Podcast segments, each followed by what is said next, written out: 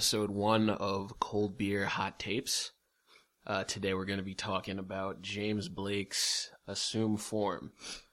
which came out when uh, January 18th, right? Yep, January 18th. Uh, one of three. I mean, I can't call James Blake like a, a, a titan in terms of his like stature in the community. but same day as Future and Toro y Moi. He is a really tall guy though, so I don't want to say he's a titan, but he's definitely like he's a big person. Yeah, yeah, no, definitely.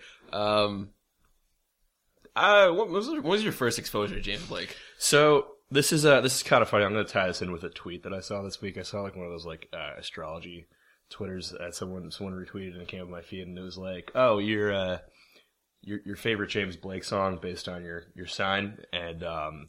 It came. I got read down the list. Got to my sign Aquarius, and it said, uh, "You know, your favorite James Blake song, Limit to Your Love." And I was like, I feel attacked because how accurate that was. Because uh, that was like the first James Blake that I saw song that I heard, along with like the Wilhelm scream back in like high school.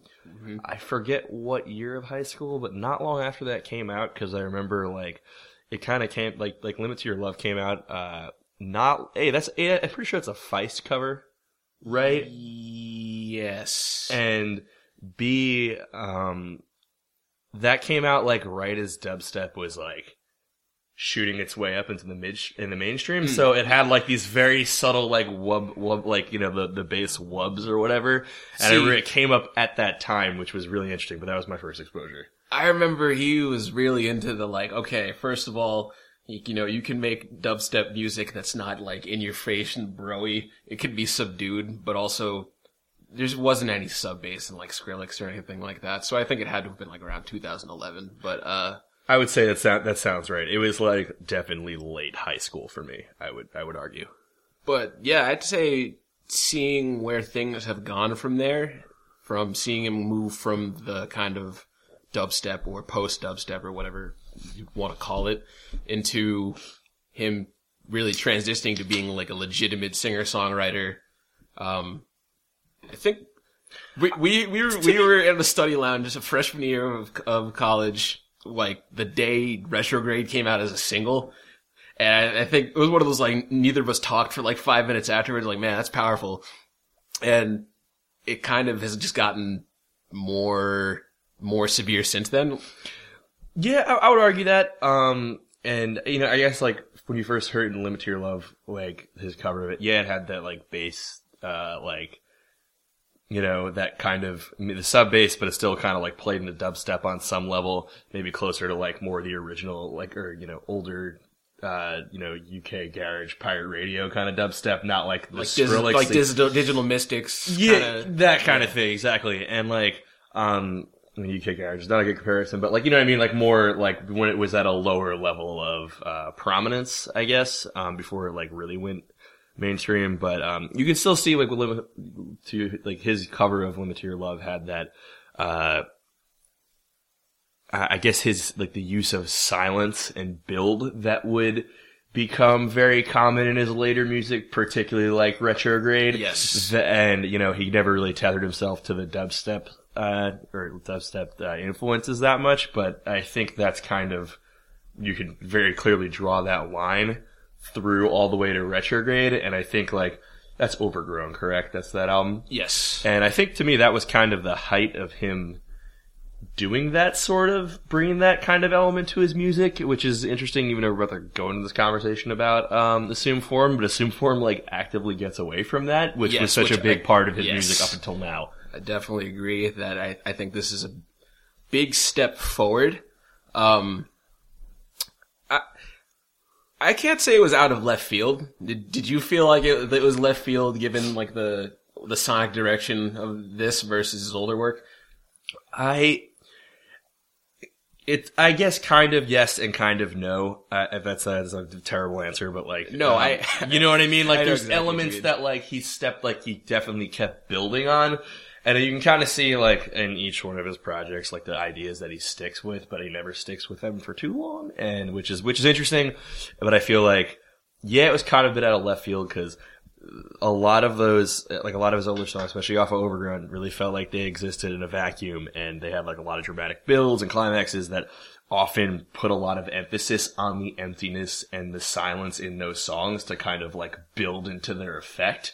And he used that, he wielded that shit so well in his music, like better, like I can't really think of anyone off the top of my head that really, at least in pop music, that really built on that a lot. And he did such a, like it became such a, a huge part of it, like a, the one of those prominent characteristics of his music. And um, I, you know, that's something that I always like draw that connection to instantly. But that's kind of why I felt that a left field because so much of like what he's done recently that we've connected with, or at least I've connected with, was built on that, and he just kind of totally stepped away from it. While still retaining a lot of other elements, but that one is just so like in your face and obvious that a lot of the subtle things have stayed, but some of those bigger pieces are just like not there, and that being one of them. And I think that's why it felt like it was out of left field.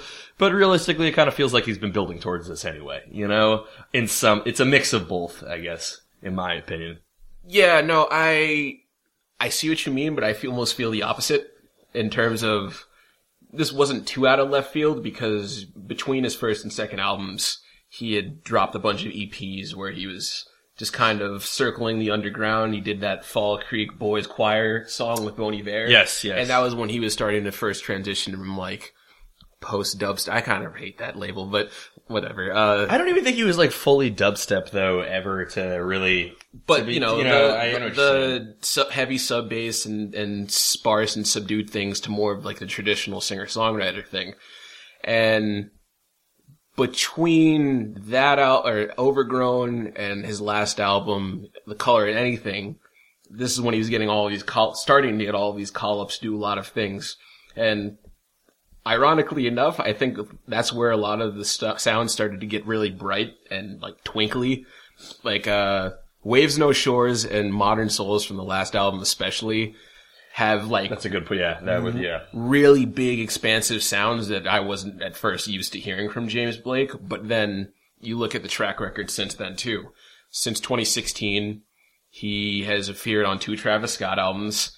He's done production for James, or sorry, he's done production for Vince Staples. He's done production for Beyonce, Jay Z. He's on King's Dead as well, right? Yep. Which is a pretty prominent single from last year. Yep. So he has kind of gotten out of that, uh, I don't want to say that he was shying away from collaborations prior to recently, but I'd say he's definitely opened up to doing a lot more things. Like even the Color and Alley thing had writing contributions from Frank Ocean, writing contributions from Rick Rubin, and then here on Assume Form, um, what's his name? Uh, Dominic Maker from Mount Kimbie. He co-produced a lot of this, this album. Um, and I think just this album alone, there's more collaborators than all of his other ones combined, where at most there'd be one feature. And none, nothing here comes, comes close to the, like, the RZA's feature on Overgrown, where it's like, hmm, That's a weird one. Yeah, where it's literally like RZA's sitting there like, hmm, what's, what's, uh, what's British? Guinness, fish and chips. Uh, you're worth more than me than a million quid. Like, yeah, he phoned that one in real hard, and it shows. Uh, I I don't disagree with that. You know what? I I'm I'm looking back at his like uh, his his album, uh, you know, discography his discography right now, and I'll be honest. Uh, even to this day, Overgrown still stands out a little bit more to me than the color and everything. I definitely agree. Yeah, and because the color and everything, like honestly, it doesn't feel like a yeah, not a not a high water mark. Um, but I guess I, I see what you're saying now, and I haven't really thought about it because admittedly, I didn't really go back and listen to his discography after this because, like, honestly, I think what the color and everything came out in 2016, correct? Yeah, it was long as hell, and it came out in May, and that was not the time for that album. Yeah, and I and I don't really remember much about it other than like I need a forest fire, but nothing really sticks with me. But now that you're saying that, and I, I, I this is my own fault for not doing my own due diligence here on on the album uh, or listening here, but uh, yeah, now thinking of things like uh, "Waves Know Shores" and and other songs like that. Yeah, this doesn't feel as out of pocket, and I think you, yeah, definitely a much more thought out point than what I was saying before. But, But- I see what you're saying. Yeah, but I think it also that's also my impression of his uh, what is what impression his music's made upon me at this point. Yeah, but I mean, I still say the, the songs that I went back to from that were more like the, the timeless and I need a forest fire and I hope hope my life um one one eight hundred mix, which I think is probably one of the straight up. Well, it's also one of the saddest ones I can think of recently, but it's also like one of the most straight up dancey tracks he's done since Voyeur on Overgrown, where like seven layers going on. He just samples himself as kind of like the recurring sample. It kind of sounds like um Eurythmics' "Sweet Dreams." A little bit, yeah. But uh I I think that he took a lot of those kinds of ideas that seemed more out of pocket and followed them a lot more on this, which was good and bad because it caused a lot of weird transitions and pacing on this one that I don't think we've seen on his past projects because they kind of had a more unified sonic sound. And also, I guess I don't know, my my impression from from Assume Form overall is the pacing of it is just feels much quicker. It's a 48 minute album. It's not like a particularly short album, but I think also because he's stepping away from that like sense of moodiness and and and space that he brings in these songs because these songs feel just so much tighter and less uh you know Drawn out. drawn out than they're just much tighterly t- tighterly. Like they're much they're much tighter songs overall in terms of like the melodies are a little bit more compact. Like this feels like he's he's I don't know if this maybe comes from his like work with Dominic Maker and that production because I've listened to a lot of Mount Kimbie this past year. Their like Love What Survives album I really liked. But you know um maybe that's a part of that uh you know collaboration together that they're starting to just bring his songs like I don't want to say reining it in because like I, when I say reining it in, it feels like there was an issue with that to begin with. But no, that's something I found very like idiosyncratic about his music that I liked. Uh, but um, it feels like I think that's one of the things that why this feels like a, such a turn for him is because this is just there's just like a brevity to this. I, honestly, I think Metro Boomin might be to thank for some of that too, because um, Mile High about three minutes. Tell them about three minutes. Yeah. and you know Metro Boomin knows how to make a pop song in twenty in twenty nineteen.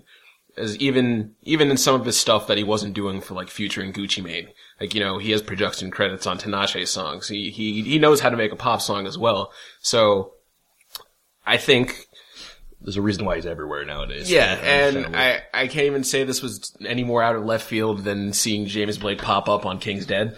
So I'd say Mile High is actually one of my favorite songs from the album, but I think that it being right next to Assume Form kind of hurts both of them. Yeah, a little bit because it does feel like a like. As much as I uh, like both of those songs, I love uh, "Tell Them" and, and "Mile High," but they definitely stand out more because the drums are a little bit punchier. I, I think, I guess that's the Metro Boomin influence there, but also like a "Assume Form's a little bit more drawn out. It's a much more mellow song, and I think that's a.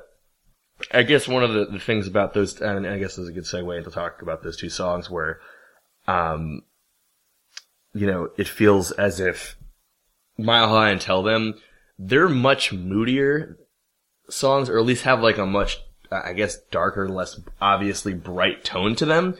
But they're still very straightforward, like love songs, and that was kind of the one thing I had to unpack for this album as a whole, was because you have some like songs in here like, uh, you know, Into the Red, or or uh, Can't Believe the Way We Flow, or Assume Form that are, uh, or even like Power On or All Come To. Like those are all very like those are almost like uh just you could they're they're you know they're they're almost a little corny and they're but they you know but they're Yes. they're such like warm like pleasant love songs and like you're very much cued in to what it is from the begin from the beginning of the song like the tone of it and the mood that it sets are like very clear like okay yeah this is a love song this is like some very lovey-dovey warm, affectionate stuff. But these songs are like, and like Mile High and Tell Them are also that when you get down to the lyrics, they're not far off, but they just cultivate like a just a darker mood to them that is like almost more uh, closer to something on Overgrown, but lyrically they're like Yeah. they're oh they're not far off from anything else, which kind of like creates like a weird uh you know dissonance there from the rest of the album, but but like thematically they're not like lyrically fr- from a theme perspective they're totally in line with everything, but sound wise not really at all. It- yes, no, exactly. So I think this album, more than anything he's put out prior, since a lot of the more lovey-dovey songs are are just really just pretty pieces of music, and you can feel the mood from the production. Yeah. Really emphasize that James Blake is not a great lyricist. Yeah, I, I there's there is certain things he this album. I'm like, oh man, like I don't know if this guy is utterly smitten to the point where like his just like dorkiness is just like inherently just just, just Oh, yeah. gushing at of him at this point. But it's so there now. it's, it's kind of endearing though. On some level, it's like, yeah, yeah, I get it, man. You know, this this dude, this dude is uh, head over heels. For Yeah, like sure. I mean, good for him. You know, he's he's out of London. He's been living in LA for like three years. He's in a very happy and public relationship. They're both beautiful people, and it shows all over the album. It's just like sometimes it's just very ham-fisted. Like, um, I think specifically on- endearingly so though. I'm gonna. yes, yes, endearingly so, but specifically on um, which one was it? All Come To is so fucking corny. Like, I'm sorry, but then like about halfway through, uh, violins come in in the production, and then it's like, okay, It's like, so good. I- like I'm, I'm gonna let you cook because this is, sounds beautiful, but it's it's just it's corny sometimes. But hey, you gotta acknowledge that you know I think James Blake more than almost anybody else that's gotten popular among a certain set over the last couple years has kind of been like. I, I don't want to even yeah branded, and I mean like cattle branded with the sad boy label to the point Yeah. that people won't let him look Yeah. past it. To the point that he made a an open letter notes the app thing last year, being like, Yeah, okay, like yeah. You know, given how much of the stigma there is about male, male depression and all these things, it's a little tone deaf to keep on, like, you know, labeling me as a sad boy. And then what does Pitchfork do, like, immediately after? To James Blake, still sad, and he, like, quote tweets his like, this is exactly what I'm yeah, talking yeah, about. yeah, yeah, So, yeah, yeah. I think it's good that he, he, he can find room to create without having to tap into a will of pain, and I think, as a whole, maybe as a society, we might fetishize sadness in our music too much. That might be something Not not wrong, not wrong on some level, you know. might be something for later, but and, and it did put him in a box for a while because I feel like the X, and I think that's partially maybe why other people. I, I actually know. I think it's definitely why a lot of people did were a little like taken aback by this album, and you can see it on like social media. And I even talked to a few people about it, even myself. Like, whoa, this is a turn I was not expecting from from James Blake. Because then on some level, we all kind of applied that that sad boy le- like a label to him, and that's kind of what the expectation was with his music. And Yeah. this, that's I think going back to your earlier question, why this just felt like such a turn for him, you know, because it's not really, you know, his music like seems a little sadder and moodier uh, com- compared to this, and this is just outright like uh, almost uh, saccharine to a point. It's it's incredible. yeah, but like you know, like British saccharine, so it's like Yeah, it's refreshing, a re- refreshing sweetness. He's like, what do I do with myself now? But um, what I actually did think was funny though is that the songs that he had collaborations were the songs that tended to be skewed more to what you'd expect from him, minus the Rosalia collab- collaboration, which was excellent, and I highly recommend her album that I don't want to butcher because I don't know how to say it in Spanish, but um, from November of last year, really good. There, there's even just like a really random but really good interpolation of Cry Me a River, but in Spanish. Um, oh wow, that sounds. Yeah. I've heard good things. That she she seems like she's making a name with herself. Also, at the same time as uh, who's the other artist from Barcelona? Just to to plug that. Um, the one that was doing like a kind of dance hall like Bad Gyal. Yeah, yeah, yeah, from that was also really yeah. good. Um, but yeah, minus the Rosalia collab, um, Moses Sumney and and Travis Scott and Metro Boomin and Andre 3000 kind of tapped into that like classic James Blake sound, especially Tell Them to you got like huge vibes of life around here on Tell Them, right? Absolutely, Like yeah, that synth yeah, line, yeah. it was almost exactly like it, and not in like a.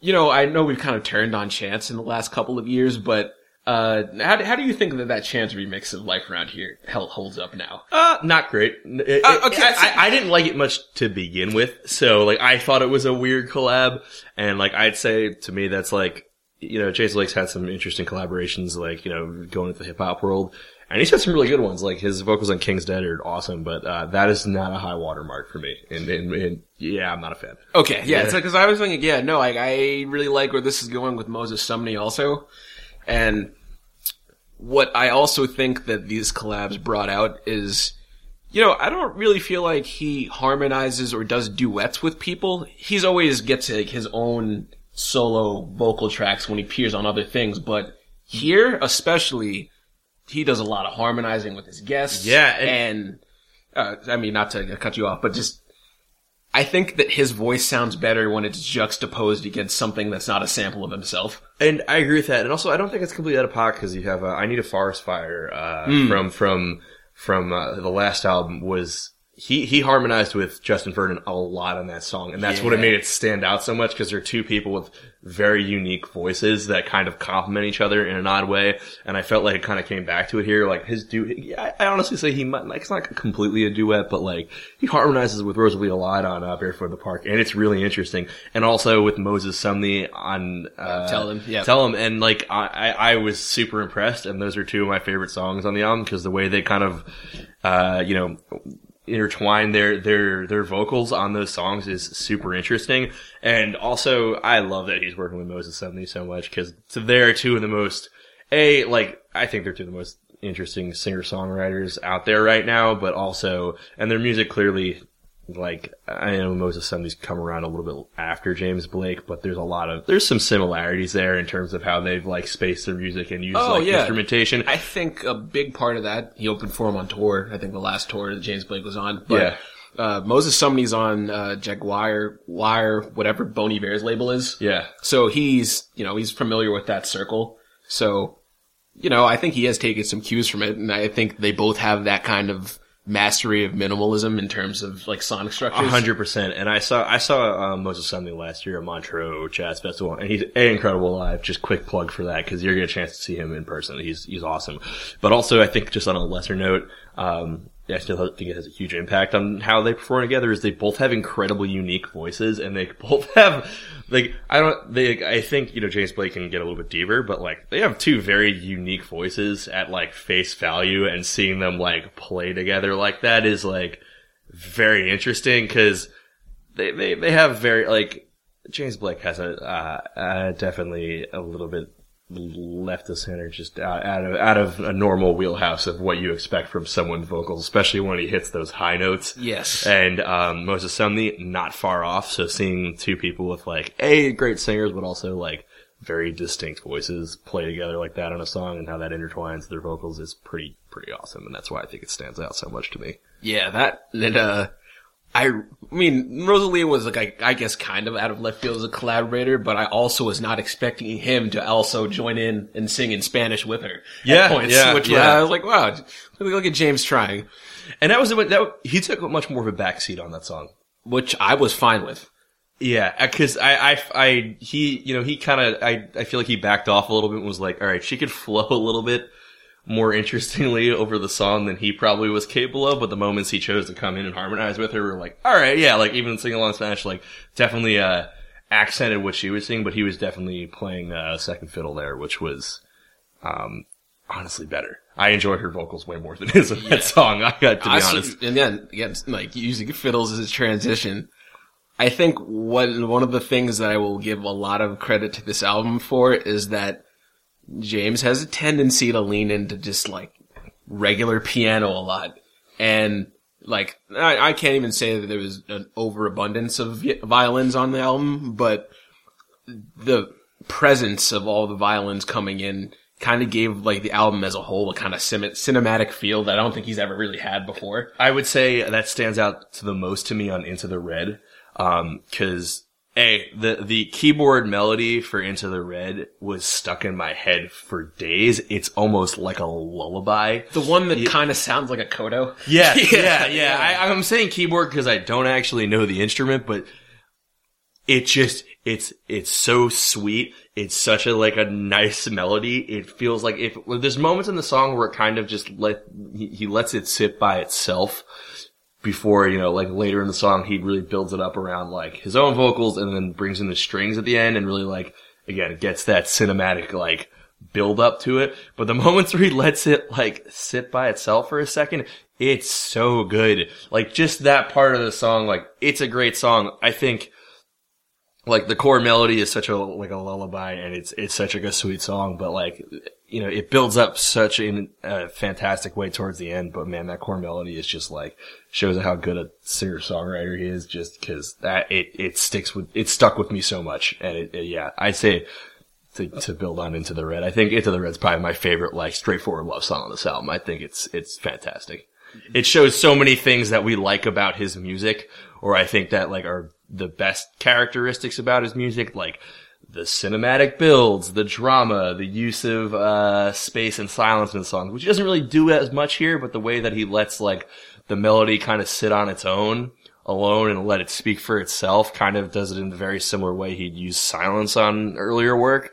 I, I, and the way he builds his vocals and harmonizes with himself towards the end of the song along the strings. Like, yeah, this is a, to me, the, the one song on the album that really, uh, tied it, tied a lot of what I like about him together and really stuck out the most. And I'd go- going further with that, I'd say this song in particular had some of the best lyrics on the album. Yeah. Because especially that he started the song off with the list of things I can live without gets shorter every day, which is complete pump fake from how like warm and expansive the production on the song gets. Oh yeah. But I, I had to run that back like three times. Like, wait, wait, did he just say that?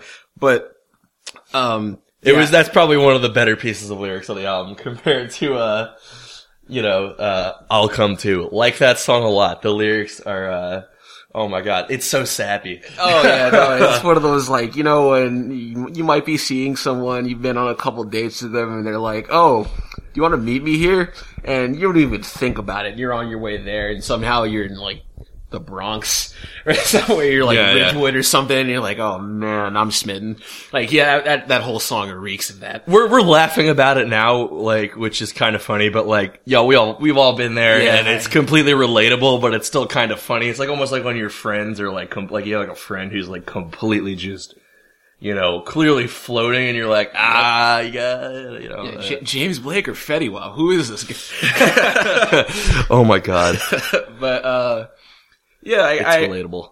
Uh, I'd say though, just like as a whole, um, I agree. Uh, Mile High, uh, Barefoot in the Park, and Can't Believe We Flow, uh, The Way We Flow are the standout tracks to me. I mean, I also really liked Andre 3000's appearance.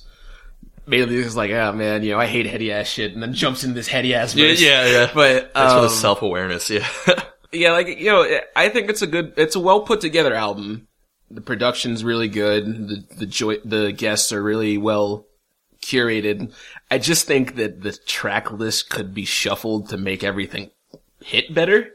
Yeah, I, f- I, I agree with those two. Like, um, tell him mile high back to back. I feel like they could be spaced out because once you get out of that first, like, that too strong stretch, it's just a lot of like, of these sappier love songs for a pretty heavy stretch of the album until you get to Where's the Catch. And Where's the Catch is interesting. It has a good, the Andre 3000's verse on it's good. Not that I was expecting it to be bad because it's, it's, him and he, yeah. he picks his battles nowadays and he often sh- when he shows up, he, you know, brings it. Um, but I liked how that song kind of like brought, cause that, this would be one of my only criticisms about the album is like, you have, you know, can't believe the way we flow, and then are you in love, and then you get to where's the catch, and then you have I'll come to you, power on, don't miss it. Um, and where's the catch kind of like, like that's a pretty heavy stretch of like the sappier love songs of the album, but then where's the catch comes in, and th- this is a criticism, also a praise because I think it works well. Um, like it's a criticism because it just kind of doesn't it break. It feels like a little just unbroken up in terms of what those songs like cultivate mood wise and Yeah. what they bring, and it kind of just gets a little samey for a second there. But then where's the catch comes in, it's kind of like an interesting song because it kind of represents the self doubt that comes in relationships. Like, hey, this is so good. Where's the catch? And that's pretty much the song's about. But uh, it's it's it's kind of funny though because like it never really dives that deep into the self doubt. You know what I mean? Yeah. Because he's still like, nah, I'm still I'm still here. I'm still super in love. This is great. Yeah. you know what I mean? Like the one moment of like, oh, maybe this will take a step into something darker. It really never fully does, and but it still offers a nice break of like a stretch of like otherwise just um pretty pretty bright floaty love songs. Uh, but yeah, that would be like my one big criticism of like how the album is paced. Yeah, I, I, then at the end of the day, given that it's not like a 19 track streaming thing, that's Thank a rel- relatively small criticism in, in 2019 where, you know, a 19 track album is the norm. No offense, Future, because this is actually one of your shorter albums, but, uh, Yeah, um, I'm I'm happy with it because you know I found a lot of musicians we've been following for a couple of years now have kind of fallen into a rut, and I think that basically everything that came out that day was, mm, for most part, a distillation of everything that they did well without having to just kind of you know lean into just being consistent. 'Cause, you know, Future's album was much better than I expected. Toro y Moi, which I think we'll we'll be talking about next. Um, Toro y Moi kind of encapsulated a lot of what he does best in the shortest album I think he's put out yet, and and James Blake kind of is actively shaking off his sad boy label. And honestly, when I was writing a lot of this, and when I was just kind of, trying to summarize what what I was feeling from the album, um, this Mitski quote popped up on like my timeline is that the point of my music isn't to make you cry. I'm not trying to make torture porn. I want to express, I don't know, the whole gamut, gamut of, uh, human experiences. And I'm like, you know, this, this basically sums up how James Blake, what he's trying to articulate on this as well. yeah, I would agree. And hey, I, I think that's good. You know, it's just not sustainable for anyone to kind of constantly find inspiration from kind of keeping yourself in kind of a, a shitty situation or a shitty mood all the time. And I think that even if it might be out of left field for what we expect from James Blake, it's good to see that he's clearly just doing well. Yeah, as a person, like, uh, you know, maybe pick up, like, a lot of his songs, like, they definitely, uh, dived into a little bit darker subjects on, on earlier work in terms of, like, uh, depression, you know, uh, a little more introspective. Um, and not that this album isn't introspective, it's just introspective about a different set of emotions and a different mindset. And it's honestly awesome to see him explore it, and I think it was ultimately a really successful venture for him, and I really like the direction this album took from like, you know, a mood, like in terms of what it was talking about mood wise and emotionally, but also for his songwriting and production, um, you know, just changing things up and showing that he could do a lot with anything. So I, I'm, I'm, I'm super impressed by this album in the long run, and I, it took me a while to get into it. Like at first I was a little taken aback, but more I'm getting into it, it's, uh, yeah, I, I, I, this is, this is a, definitely a worthy addition to his, his catalog work, Yeah. body work. whatever. Um, I guess then that being said, what do you see next from from him based on the direction he took here? I, you know what, I don't want to say, cause, you know, uh, judging by the Colour in Anything, which is an album I really didn't care as much about, um, color, is color and everything or anything? Uh, color and everything, everything, anything. Okay. Yeah. Um, that album didn't stick with me. Um, and you know, and this album kind of came out of, uh, it was unexpected from what I, I knew of James Blake and what I kind of thought of his music and, uh, before this, but now, um, I don't really want to guess what comes next because he kind of surprised us on this one. So I'm hoping he does it again and continues to evolve. But I really like what he decided to flex on this album uh, from like a production and songwriting perspective. So do you see him being able to shop any of these kinds of ideas to to anyone that he's since he's been working with so many people these days? I would say absolutely yes, for sure. I hope he does too, because he's a great songwriter, and he's clearly this is like if he's using this as like a way of saying like, "Hey guys, I could do other stuff," you know, Yeah, yeah, yeah. it, It's- works. You know, worthy, yeah, worthy audition. yeah. I, I would agree. Um, what about you? What do you, what do you think his uh, next move might be? Yeah, no, that that really is what I could see next. Is I mean, you know, he's. I don't really know if you can go where you go from having written and done a song with Beyonce in terms of like pop recognition, but I don't know. You know, things are with her and Hova going good, and you can farm some of these ideas. Yeah. But uh, Yeah.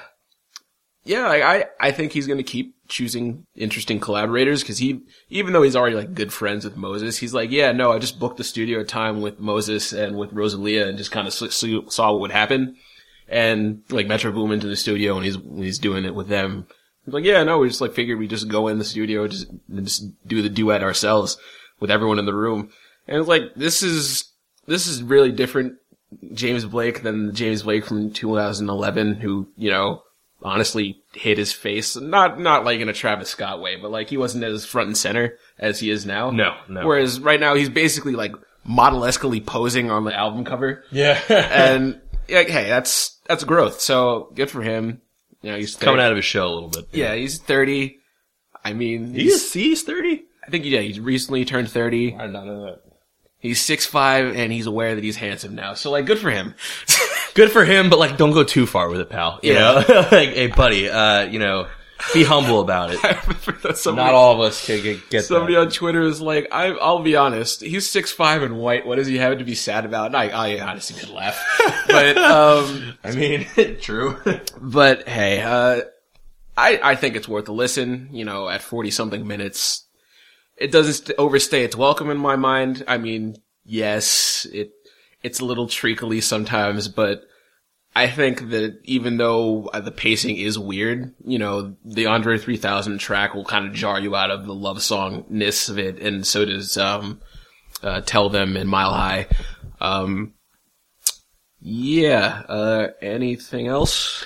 Um, no, I mean, overall, I would, uh, this, this, this is a hot tape. Uh, you know, definitely worth a listen. Um, I think this will maybe a little jar on people who aren't listening to James Blake, but I can see this like winning him some new fans, like some other people coming in listening to this, like, oh, that guy, I didn't really know who listened to before, but this stuff's like really nice, and I can see that having that effect, and I hope it does, and I hope more people listen to his music, because I want to see more from him in the near future. Yes, because you know, it, I feel like he's one of those guys that was just like critically popular, but he kept having to tour, and he said that was a kind of a big issue in terms of how you can end up depressed is how often you have to tour to stay sustain like financial viability. Yeah. But uh, yeah.